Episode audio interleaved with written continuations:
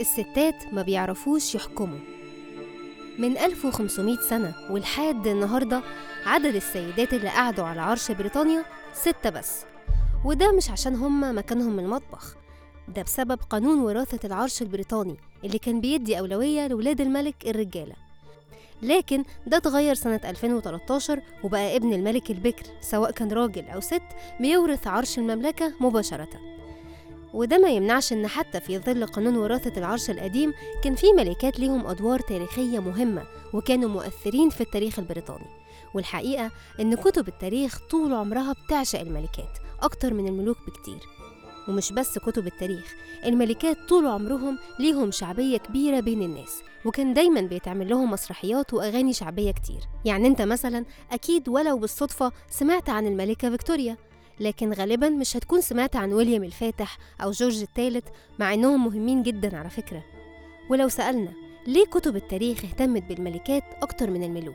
وليه الملكات كان ليهم شعبية أكبر من الملوك بين الناس؟ هنلاقي إن ده راجع لأكتر من سبب. أولا قصص وصولهم للعرش كانت مثيرة وغالبا محدش كان بيتوقع إنهم هيبقوا ملكات. حتى إليزابيث الثانية اللي كان معروف إنها هتبقى ملكة من وهي عندها 12 سنة ما خدتش لقب ولية العهد بشكل رسمي وكان لقبها هو ولية العهد المحتملة لأنهم كان عندهم أمل يجي ولي عهد راجل كانوا مخلينها استبن يعني.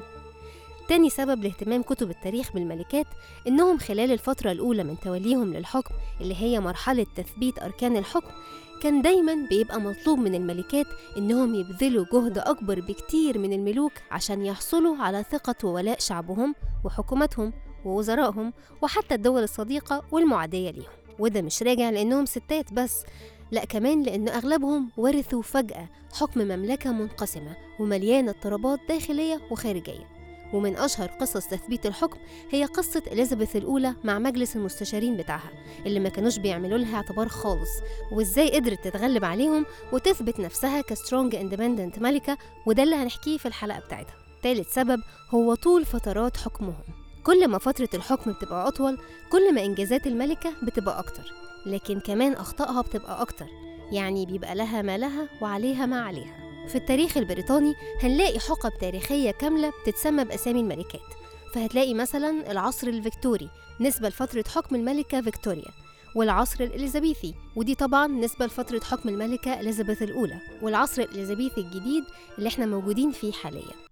وأكيد مش محتاجة أفكرك إنك من يوم ما وعيت على الدنيا وملكة بريطانيا هي هي ما اتغيرتش. وده راجع لأن الملكة إليزابيث الثانية موجودة على عرش بريطانيا من سنة 1952 السبب الأخير لحب التاريخ والشعوب للملكات هو ازدهار الأدب والفنون في وقت حكمهم ممكن تقول إن السبب ده مش مهم لكن أحب أقولك إن ازدهار الحركات الثقافية في فترات حكم الملكات خرج لنا عمالقة الأدب الإنجليزي زي شكسبير وتشارلز ديكنز ووصل المسرح البريطاني لقمة مجده وده لأن فترات حكمهم كانت أحيانا بتتسم بالهدوء والاستقرار.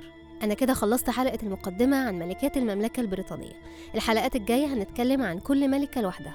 هحكي لكم إزاي وصلت للحكم وإزاي ثبته وأهم وأغرب الأحداث اللي حصلت في فترة حكمها وكمان أهم المعلومات التاريخية عنها. شاركوني بآرائكم وتعليقاتكم وما تنسوش تشاركوا الحلقة مع أصحابكم. كان معاكم مروة جودة بودكاست اهو ده اللي صار